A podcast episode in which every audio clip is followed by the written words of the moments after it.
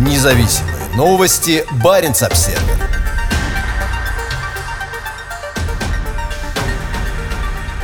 Путин готов декарбонизировать Европу с помощью СПГ из Арктики.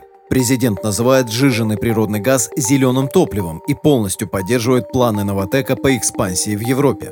Это была очередная широко освещавшаяся СМИ встреча, на которой президент Путин обсудил новые грандиозные планы отрасли с одним из самых преданных ему руководителей бизнеса. Леонид Михельсон – частый гость в Кремле, а его «Новотек» – одна из любимых компаний Путина. В последние годы производитель природного газа получил значительное число лицензионных участков по всей стране и приступил к разработке новых крупных проектов, в том числе в отдаленных районах Арктики. И все это с благословения Кремля. Среди новых проектов Ямал-СПГ, производительность которого, как сообщается, сейчас превысила проектную мощность на 14%, а к 2023 году должна быть запущена первая очередь Arctic SPG-2. По словам Михельсона, Arctic SPG-2 идет с опережением графика, а его последняя, третья очередь будет завершена уже в 2025 году, а не в 2026, как планировалось раньше. Сегодня на Новотек приходится около 5% мирового производства СПГ, а к 2035 году производство СПГ в России должно достичь 140 миллионов тонн, что сделает страну мировым лидером в этой области. И Михельсон, и Путин согласны с тем, что СПГ – это чистое топливо, которое может быть использовано для модернизации транспортного сектора. На встрече 17 мая Путин поблагодарил Новотек за серьезный вклад в развитие зеленой энергетики и выразил полную поддержку планам компании по созданию сети СПГ-заправок по всей Европе. По словам Михельсона, сейчас на зарубежные заправки ежемесячно поставляется около 2000 тонн СПГ. Сейчас у компании около 10 станций в Германии и Польше. И, как сообщается, их число будет увеличиваться. Вот как раз углеродно-нейтральная заправка в Германии, подчеркнул Михельсон.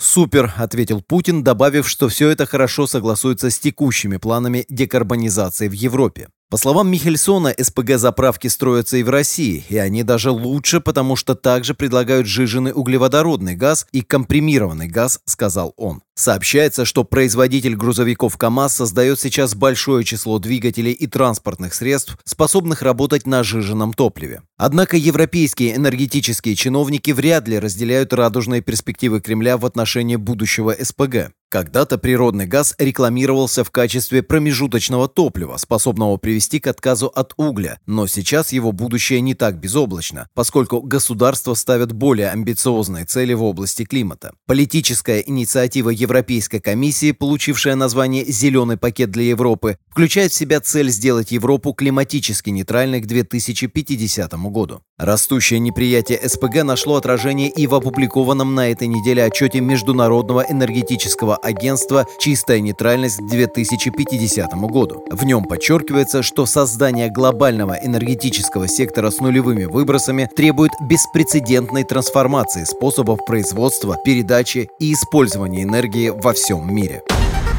Независимые новости. Барин обседный.